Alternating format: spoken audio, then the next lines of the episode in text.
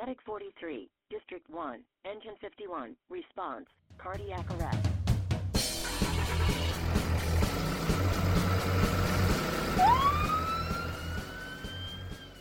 Hello, everybody. Welcome again to another edition of the MCHD Paramedic Podcast. This is Casey Patrick, and today we have a couple special guests joining us on the podcast. We have Lee Gillum, our education supervisor here at MCHD. Thanks for joining us, Lee. Hey, good morning. And we have Andrew James, who is the chief of vehicular crimes at the uh, Montgomery County District Attorney's Office. So I'll be on my best behavior today, everyone. Thanks for joining us, Andrew. Thanks for having me, Casey. And I, for the listeners out there, I am not in trouble. Um, this is uh, uh, Andrew is not here to see me about anything. Fortunately, we're actually here today to talk about what happens when uh, you get subpoenaed as a paramedic or first responder, and this is uh, not an uncommon occurrence uh, for us in the pre-hospital setting or in the emergency department setting, for that matter. And it can be really pretty darn stressful.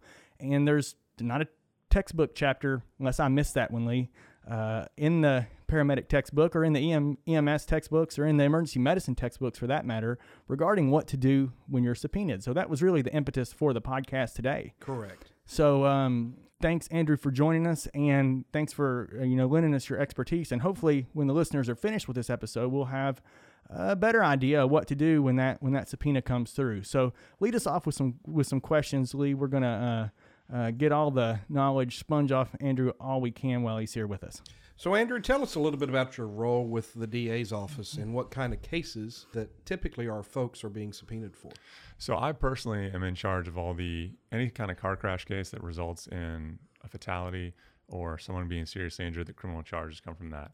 But our office, as you guys are aware, we prosecute lots and lots of crimes that the hospital district is potentially going to be a witness on. Like it could just be a standard DWI, a misdemeanor offense, where someone got into a a minor crash and paramedics came out to check them out, all the way up to a potential capital murder case that y'all's folks could be witnesses on.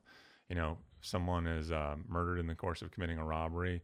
First responders are called out there. Maybe the person's still alive, and they they're uh, y'all y'all's folks are treating them before they die, before they pass away. That's another you know kind of really the the entire end of the spectrum from misdemeanor assaults, DWIs, drug possession, really anything that's where a situation arises that y'all may be out there to try to treat somebody, all the way up to, you know, potentially even a death penalty case.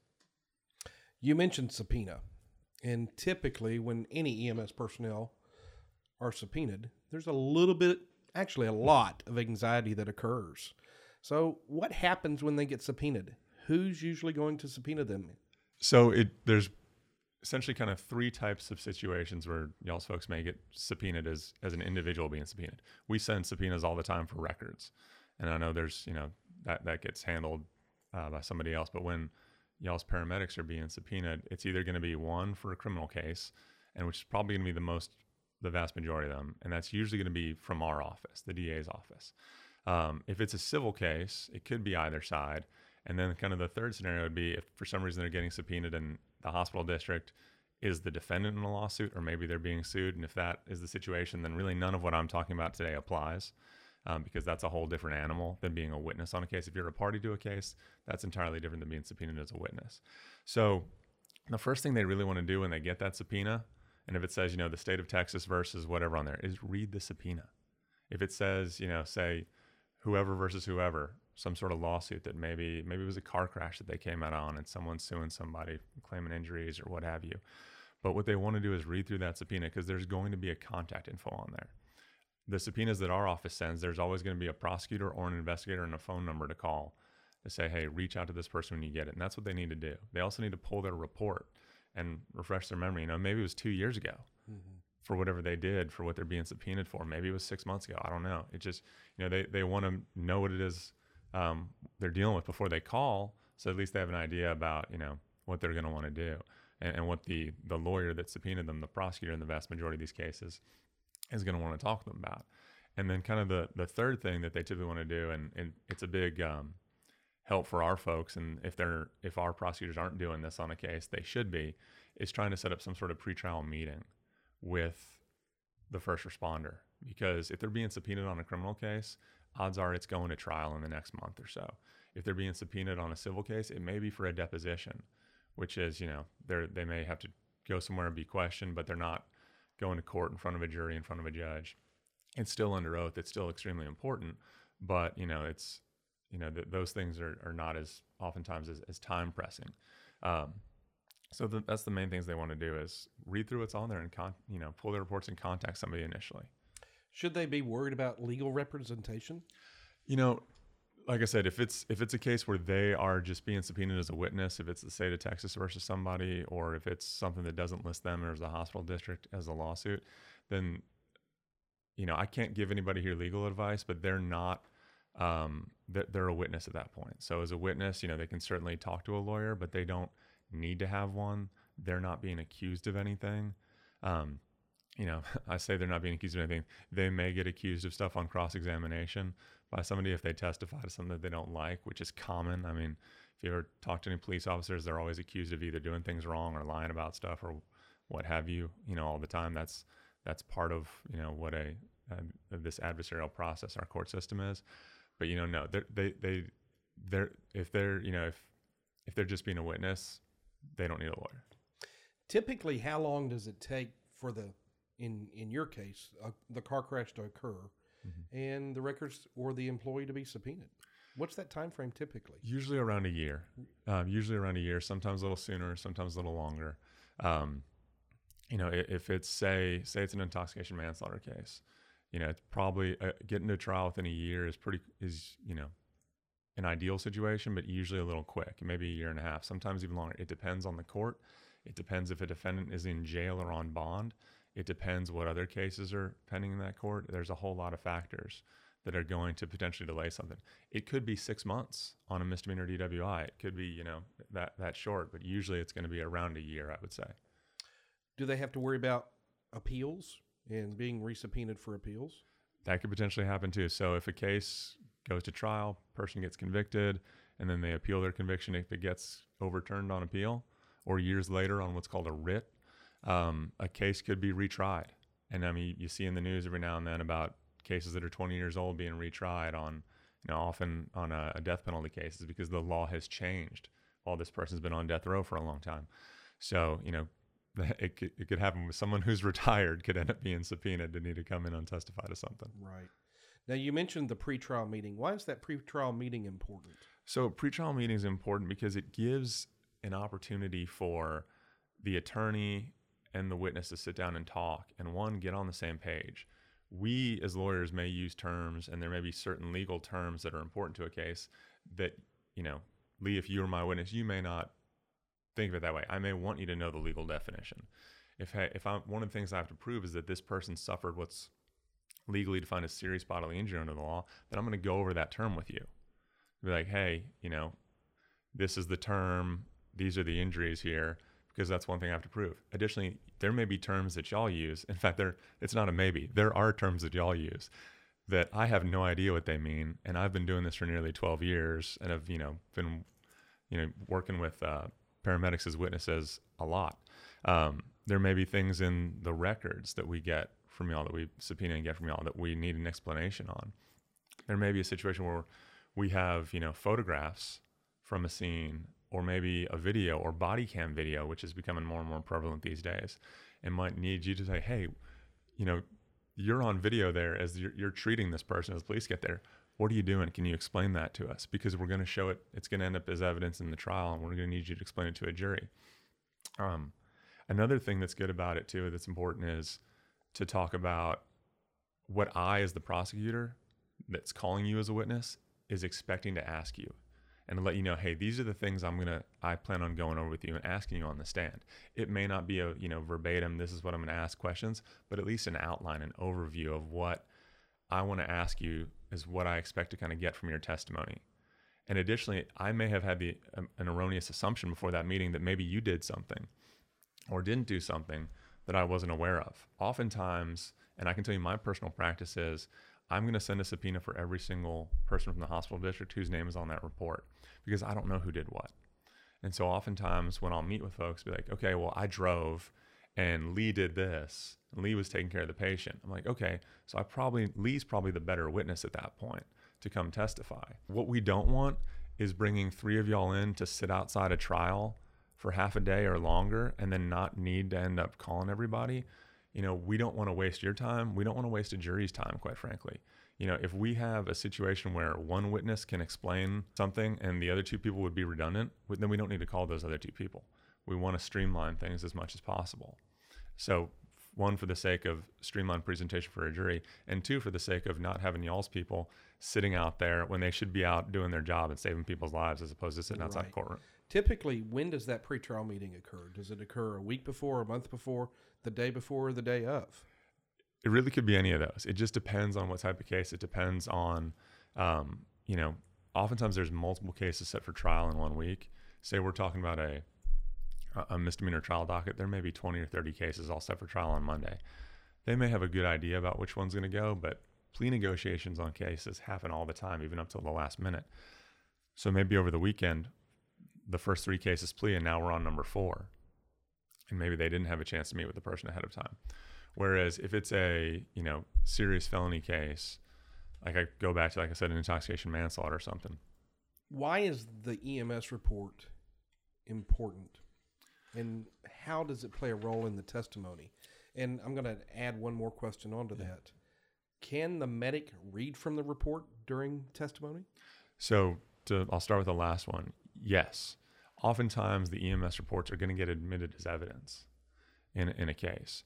So the reports are really important because one, we subpoena those as part of a complete case file when they've been done, because there's going to be important information for both the prosecution and the defense.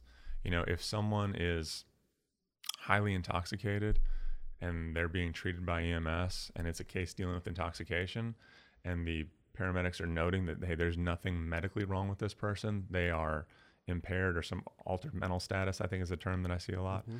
You know then that may be a witness that we want to bring in to help you know it's another opinion another expert opinion essentially from someone who deals with folks every day who's got medical training to testify that yes i checked this person out and they're not you know they weren't it wasn't any sort of illness it wasn't anything like that but they were mentally you know impaired. It helps corroborate what the officer says. Anything that's and additionally like say you know y'all treat a victim in a case who is injured maybe that victim was unconscious because of something that happened to them. Strangulation victim who you know maybe the the paramedics are noting things that the officers aren't seeing. There's stuff that y'all may see that we want to have someone testify to that helps corroborate that you know um, that perhaps you know the person had petechia or something like that that was seen or they noted some marks on the line that oftentimes you know when you've got you know the, the, the marks will sometimes being seen on on Right. people's throats when they've The been around strangled. the neck, yeah right. pho- they don't show up in photographs really well. So if someone has seen that and documented that then that's something that we you know might need them to come testify to. But the the big thing with the reports are oftentimes and there's uh, you know i understand um, y'all's job out there is to save people's lives. You're not out there to document every single thing. You're not writing a police report. The more details are always the better is always better. That's you know what we prefer. That's what lawyers prefer is more information. Um, and having more details we like that. But the um, the be- the main thing about it too is writing everything out. So one it can help refresh your memory if you need it a year later to testify. Two if there's anything important that was said or done that you can that you think is noteworthy like if someone says some sort of um, you know I, I, I shot him or whatever and then he stabbed me like and you remember that you may want to put that in quotes kind of Oh, thing in definitely, there definitely. you know, if you've got situations like that it's really it can be really helpful um, i know i've kind of gotten far afield from your, your questions No, that's okay. I- That's okay. I missed one of them and And while we're walking down that Yeah. path, if if you'll forgive me real quick, Doc, is you know what about evidence preservation? What role do we play in evidence preservation? And should we be ultimately super concerned about evidence preservation, such as nut cutting through the bullet hole on the clothing, or the or the knife wound or this puncture wound of the clothing, or should we just worry about our job? Because sometimes hindsight's twenty I shouldn't have cut through that, or I shouldn't have Mm-hmm. Done that. I would say whatever the practices and procedures for the hospital district on that is the way to go. My gut response is y'all's job is to be saving people's lives. And I don't want to say anything that's going to change other than that. So whatever needs to be done to save somebody's life, do that. Believe me, we, um, if if someone is thinking that could be a bullet hole and they're cognizant of it and can cut around mm-hmm. or something like that, great. Unlike TV, Yeah. one shirt fiber Yeah. of a bullet hole is not going to make or break a case. Yeah, it's it, it, it can it's it can be helpful evidence, and if they if they're thinking about that and realize what it may be, great. But primarily, do what you got to do to keep somebody alive, because you know the better evidence for us is the person who's alive that says that they got shot by this person and how it happened, as opposed to having a bullet hole in there. Right. And in, at the end of the day, no matter what, that's still saving a life of someone who's still alive, as opposed to someone, you know, I, I would rather have more people alive than better evidence preservation. Honestly, I'd rather have both if that's possible. But if I have to choose one, you know, we know what it is. I, I appreciate honesty there. I also, from a educational standpoint, and I think Lee's going to agree with me here. I hope. Um, y- you know, as far as the thoroughness of the report, and talk through that, Yeah. um, uh, you know, at length, Andrew. the- Mhm. There is a point, though, where I feel like you pass the sort of you can uh, sort of law of diminishing returns, and you leave your area of expertise Yeah. you know, I think it's important for us to remember as emergency providers, paramedics, nurses, emergency physicians, that we're not forensic pathologists and we're not law enforcement officers. Correct. And most of the time, when we walk into a situation, I know the situations that I've been in where I've been subpoenaed, I knew it when I walked in the door almost every time to the room or, you know, the situation. So I think we have pretty good sense. I think you'd agree, Lee, that you when you know those scenes and those runs where you're probably going to be getting that letter in Yeah. in 10 to 12 months. Even for the novice individual in the profession, you get a gut, that Mm-hmm. gestalt feeling that I need to document and pay a little bit more attention Yeah. to my documentation, be a little more thorough, but not be overly verbose. But you Yes. don't need to do. You don't need to write a novel. Correct. You No. don't need Correct. War and Peace. And and I also yeah, War and Peace is not not necessary. I also think that things like you know entrance wound and exit wound, for example. I'm not a trained forensic pathologist. I don't know which one's which. Now I know there's a, a gunshot wound to the chest with an wound to the back, and I can document that very Yeah. very uh, appropriately as an emergency physician. Uh, I just be cautious out there of trying to go beyond what your area of expertise is because that's going to do nothing in the Yeah. end but get you in trouble. I, I couldn't agree with you more. I Uh, mean, You know, I would agree, and I would also add this on. If you don't understand the word that you're writing, don't try to write the word. Write in plain English. I totally agree. And e- everybody needs to remember to, you know, for a sports analogy, play your position, stay in your lane. You know, Correct. if you know from your training experience that that's a gunshot wound, and you can justify that, great. If you see two gunshot wounds and one looks bigger bigger than the other one, and you can note that, great as well too. But you know, trying to say how something happened, you know, basically, what needs to be in the reports are documenting the facts. What was seen, what was heard, what was smelled, what was said, what was done, and then any editorializing needs to be avoided basically unless you know we've got a person that maybe they've got some additional training and experience then they can justify that but the vast majority let's just document the facts of what was seen done And- those kind of things And in the end, for the listeners out there, that should be every chart, right? Yeah. This is Be a, objective. uh, be factual. Don't be subjective. Don't And- draw supposition. a well build chart, is a solid medical legal chart, is a uh, excellent chart for continuity of care. There's not a different chart for each situation. Mm-hmm. These, this, these should all look exactly the same. Now, for you three, four sentence writers out there, you know this may be a situation where you need to go to eight or ten for Andrew's sake. please please write more But for for you novel writers, don't extend the length and add a couple chapters on in these situations.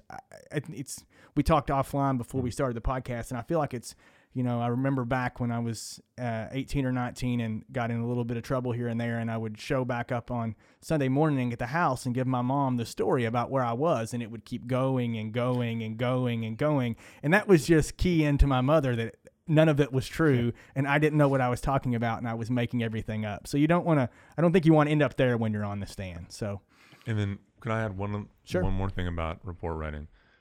You know, one thing that that everyone needs to acknowledge is that you're going to potentially remember things that you don't document in there. You're going to get cross-examined on that.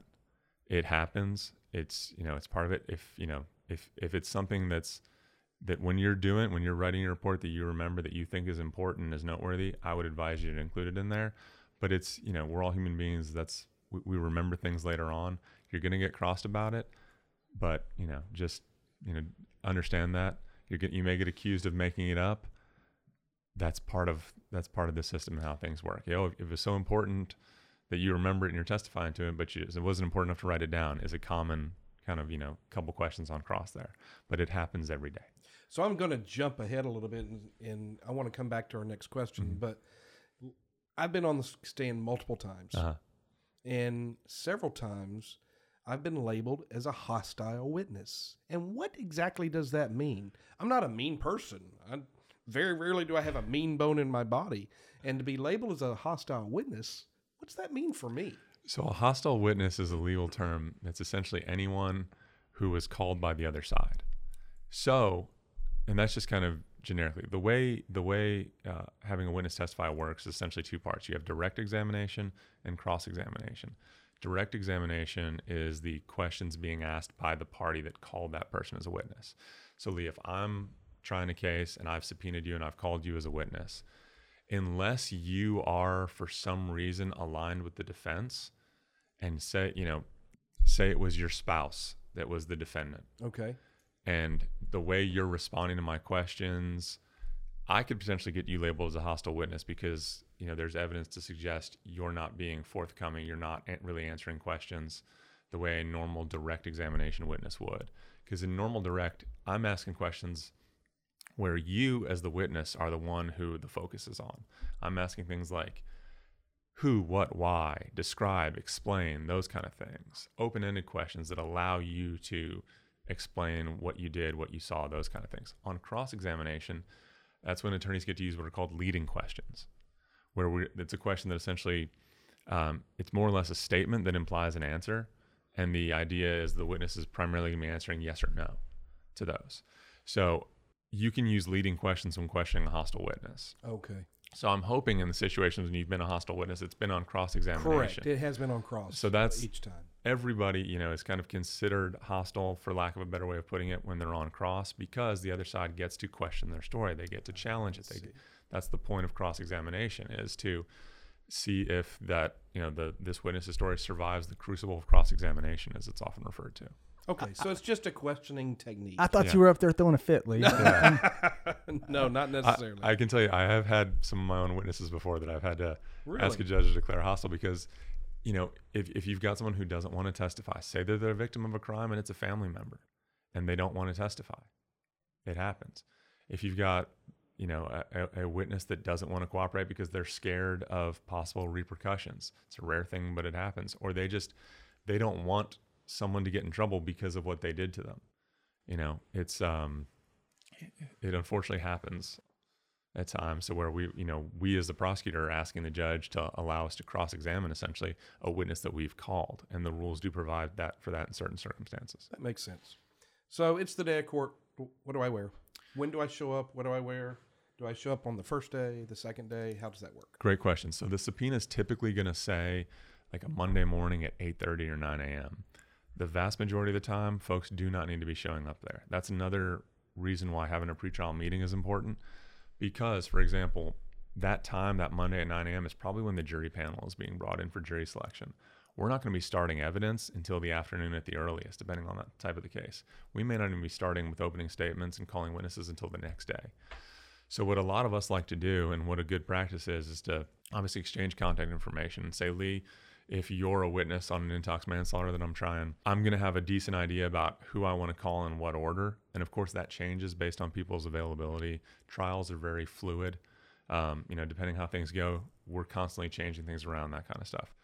But I may, you know, want to start with you as a witness, or I'm going to start with this officer or a victim or something, and then put you on here. And the good a good practice is for us to be able to kind of say, "Hey, I need you here on Tuesday morning at this time," and you should hopefully be done that morning and not need to come back, or come in Wednesday afternoon.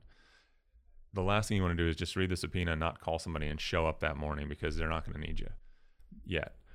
When you're showing up to court, if you're being subpoenaed because of something you did in an official capacity for the hospital district, even if you're off duty, even if you're off that day, wear your uniform. You should wear your uniform because you're being, you know, you're not coming in really as just a layperson at that point. You're coming in as a representative of the hospital district. If the facts of what you're needed to testify to are from the work that you did, then I think you should wear your uniform. Well, and I'm going to speak just a little bit more of that. If you're wearing your uniform, at least from MCHD, wear a clean uniform. Don't come in from shift from the day before with a dirty uniform and dirty boots. Do y'all have dress uniforms? I know some law enforcement we agencies have doing that kind we, of stuff. What in for our field staff we consider a class A, which is long sleeve and a tie. So um, I think it would behoove most staff to wear a long sleeve, and uh, I think um, A lot of times the the courtrooms tie are cold too. good. So I think a tie would be good. It yeah. denotes an air of professionalism that you're coming prepared to speak in a professional O- capacity. Oftentimes, a lot of the local law enforcement agencies have similar policies to where when you're coming to testify, they want you in, you know, uh, certainly a clean uniform and, and a tie and those kind of things. Um, if if you're in a situation where you're, say, you know, you were a witness not in your official capacity, then no, you don't need to wear your uniform. If you are coming in to testify on behalf of like a friend as a punishment witness or something, you know, God forbid a situation arises where you know, say, you know, someone's good friend has been charged with a crime, and they're subpoena somebody that works for the hospital district to come testify in, say, the punishment phase to say why this person needs probation or shouldn't go to prison or a minimal punishment kind of thing. And this same rule applies to officers. It never looks good for someone to show up in an unofficial capacity wearing an official uniform because they are going to get questioned about that Mm.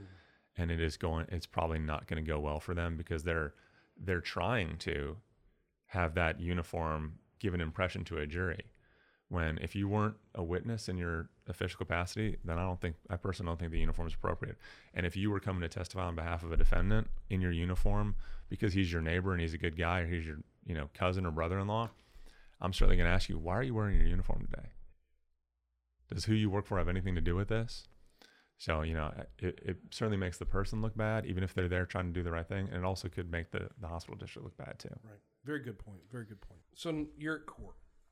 It's the day of court. Yeah. What advice do you have? So when the day that they need to be there, come on up to the courtroom at the time that they're told to be there and just wait outside the courtroom. Oftentimes there's a rule of excluding witnesses that is usually invoked in every single case. And the idea is say Lee and Dr. Patrick, y'all are both witnesses to something, we don't want the jury hearing we want the jury hearing from you individually. We don't want the idea that maybe you've gotten your story together. Or if Lee's in there testifying and you're in there watching and you haven't testified yet, and you're like, you know what, I don't remember it the way Lee just testified to, but I guess he's right. So you change your account. So because of that that rule and having the jury hear from everyone individually, witnesses other than, you know, some limited circumstances have to wait outside. So come up to the courtroom, wait outside, and you should have either gotten a, t- a phone number, a cell phone number for the prosecutor or an investigator. Send them a text, let them know they're you're there. They'll come out there and get you as soon as they can. Kind of give you an update about where things are. Bring something, bring a copy of your report to review again. Um, you know, bring something to read in case you're sitting there for a couple hours, or make sure your phone's charged or what have you. um, just because, you know, court can be a lot of hurry up and wait type stuff. So I know for me personally, you know, some rules I always have on my personal level. Um, don't chew gum. Yep. Um, make sure your hair is neat and combed. Mhm. Make sure you um, are presentable and uh, pay attention.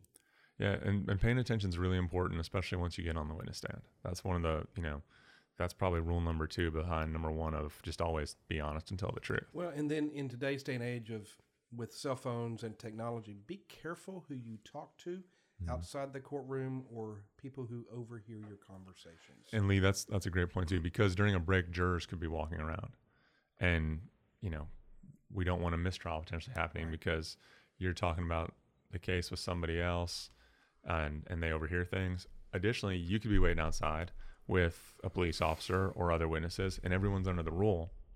So you're not supposed you're allowed to talk to each other, but not about the case, not about what you're going to testify to. So worst case scenario someone could really be held in contempt of court for violating the rule. That's the worst case scenario. That's when someone's, you know, intentionally doing it kind of thing. But, you know, you could also not be allowed to testify, which could really, you know, potentially throw a wrench in, in, in a situation and make, you know, make our job of, of trying to hold someone accountable for a crime they committed even more difficult. Any other advice you can give to our staff?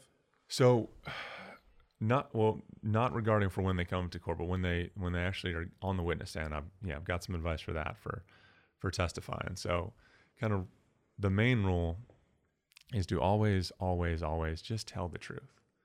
tell the truth no matter what. If you don't know the answer, the correct answer is I don't know. There's nothing wrong with that. There's nothing wrong with saying you don't know. If you don't remember, that's okay too. You can say you don't remember. You can use your report to refresh your memory. Like we mentioned earlier, oftentimes their reports are going to be admitted in evidence in the case. So they can read it, see if it refreshes their memory.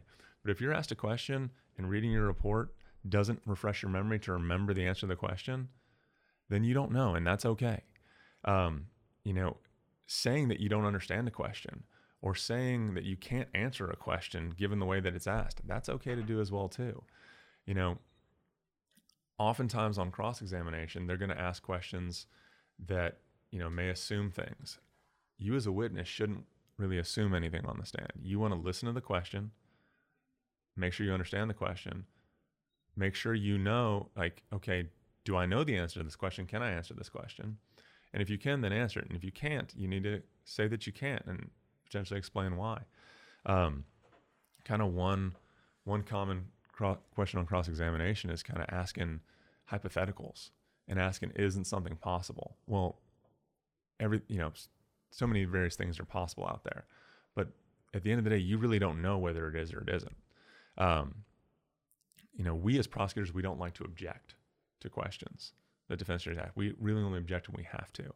Um, you know, we don't want the jury thinking we're hiding something. And so, you know, they'll they love to ask questions. Let's let's just take like the the impaired driving context. Well, isn't it possible that you know you said that my client had red glassy eyes, but isn't that possible? You know, he could have had those if he was crying or was in a smoky area or something like that. That's always an alternate explanation for whatever's bad for the defendant or for whatever you know the side that is questioning you doesn't want. They throw out those alternate explanations, and if it's possible, then then yes, it's possible. Sure, if you know from your training possible. and experience, it's possible. Um, but if you don't know, if you aren't sure, then you know the right answer is like, I don't know. Are you? I mean, do you want me to speculate? I don't. You know, I don't really know. And maybe at that point, if if they've asked you, then we'll object because questions that call for you to speculate about something are not proper questions. They're objectionable. So I'm asking you a bunch of things like that. Isn't something possible? Isn't something possible? I'm asking you to speculate on something. Those are objectionable questions. So we can object to those. Um, you know, another thing that they may ask you is like, you know, something to your knowledge. And that's a way that lawyers like to ask questions like, well, to your knowledge, you know, they didn't blah, blah, blah, to your knowledge, right? Well, like, you're like, no, not to my knowledge, which kind of implies that something happened. You just don't know about it.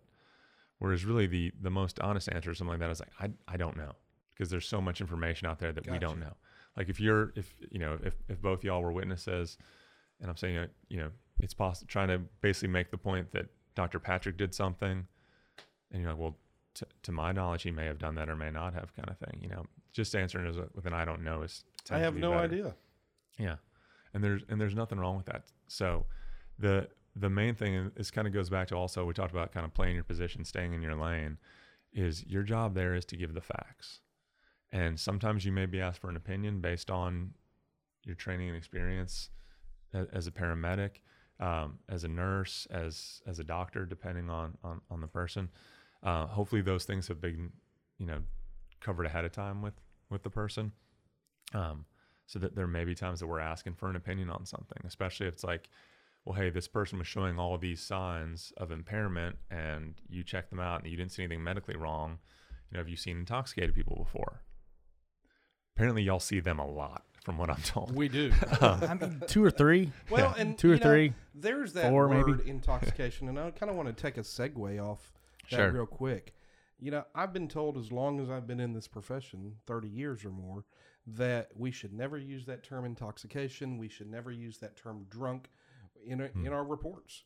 We should ne- never use that term alcohol in our reports because one, we're not chemical scientists. We hmm. don't know if it was alcohol or not. Two, we can't determine if that patient's intoxicated or not because that's a legal term. Mm-hmm. And then three, we're only documenting the facts of how that patient presented to us.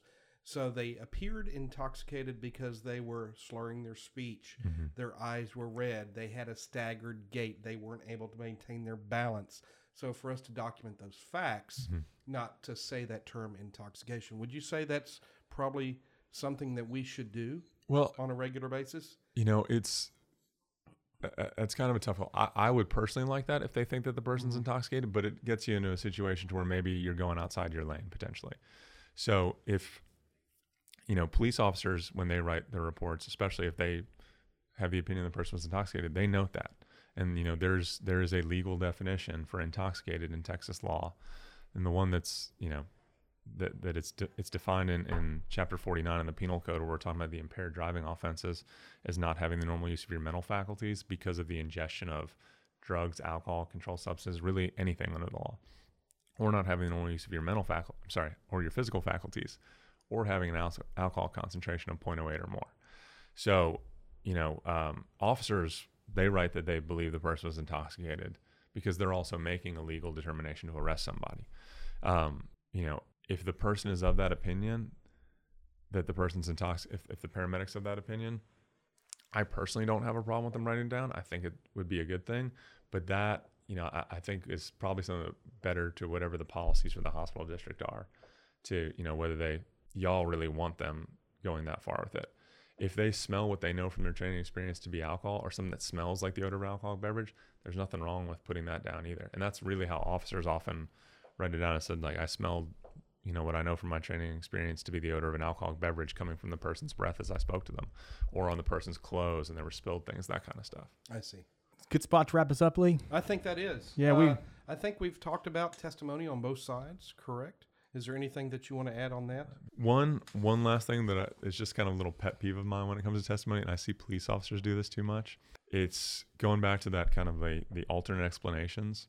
If you know, say someone has um, slurred speech, like you mentioned a minute ago, there may be other explanations for that.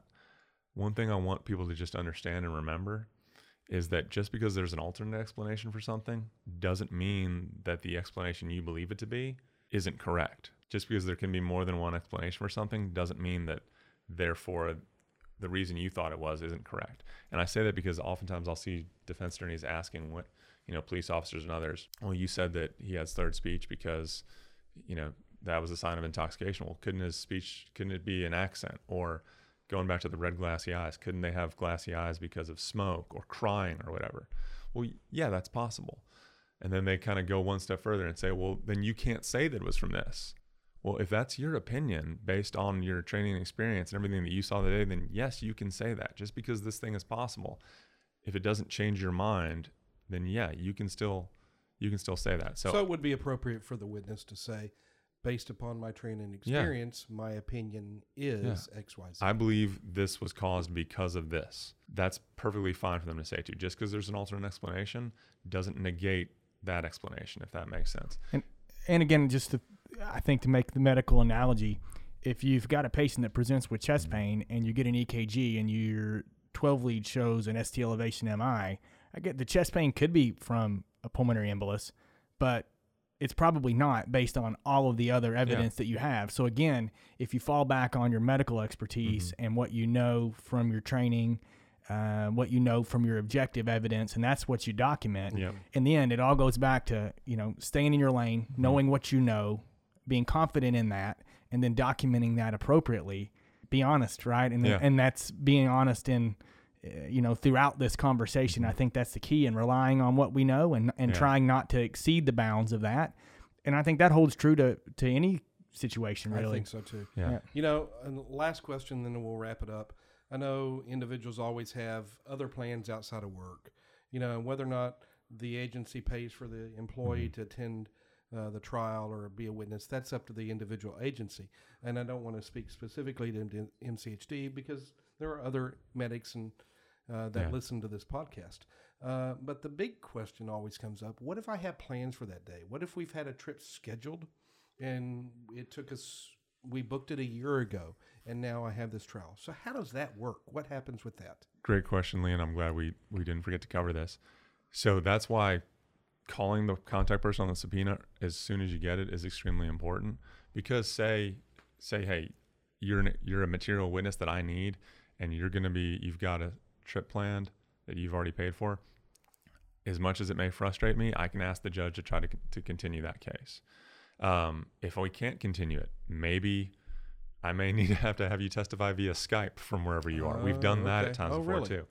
But given the the um, or additionally like hey maybe i realize i can get by because both say you and dr patrick were were on the ambulance together did a lot of stuff together he's going to be here you're going you know on a week long vacation out of the country then you know what all right you're going to have to testify instead dr patrick and you know that's that's one way we can get around that I know sometimes we see on TV people doing pre-recorded testimony as well. Yeah. Is that a possibility, or does that really not occur? It's extremely rare in Texas criminal cases and in most criminal cases because the defendant has a Sixth Amendment right to confront the witnesses against them. And that means really, you know, if anyone is going to be testifying in any way, shape, or form that's not helpful to them, they have a right to face to face confrontation. We really can only Skype someone in or have them testify remotely by agreement if the defense is willing to agree to that.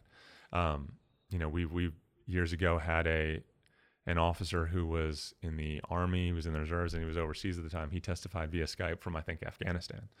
Um, we've had some folks testify remotely before, but normally the person needs to be there in live live testimony in the courtroom. Uh, depositions are extremely rare in criminal cases. There's actually only a small little um, subsection that really certain circumstances that provide for it. So knowing that someone's got some sort of conflict ahead of time, and if we can get a case moved, we're going to try to do that. Or potentially like, hey, you're not available this day. Hey, we're still going to be in trial this day. I'll, all right, I'll, I'll move who my plan of witnesses around, and if you can't be there Monday afternoon, then we'll put you on Tuesday or Wednesday, depending on how long the trial is going to go. You know, but knowing that information as far up ahead of time as we can, we can do as much as possible to to not make someone have to reschedule plans. Now, if it's just your day off and you're hanging out at home, and I've got you know, and, and it's a murder case or something, then you, we're gonna need you to come in and come Right, testify. right. Excellent. I mean, going back to the beginning, getting into contact Mhm. with the uh, contact number on the subpoena as soon as possible, being thorough, Yep. as you always should be, within the bounds of your training. You know, being honest, sticking to your guns, uh, sticking to your training, Yeah. Documenting the facts. documenting the facts. I think a lot of these things, when you take the nervousness and the sort of trepidation out, it's just Mhm. kind of fall back on what you know and fall back on your training and being Yeah. honest and straightforward. So thanks thanks for joining us, Andrew. Thanks for having Lee, me. thanks for putting this together. Oh, I think this is some great information for our for our medics and our listeners out there. As always, if you have questions or concerns, uh, ideas for new episodes, send us an email at the podcast email, uh, podcast at mchd-tx.org. Leave us a review where you listen to your podcast, and we will talk to everyone again soon. Thanks. This podcast was brought to you by the Montgomery County Hospital District, Texas. Production and editing by Andrew Adams. Questions or comments, which are always welcome, can be sent to podcast at mchd-tx.org. Make sure to subscribe above to keep updated to all our future casts. Music, copyright, Kevin MacLeod, in Incompetech.com, licensed under Creative Commons by Attribution 3.0.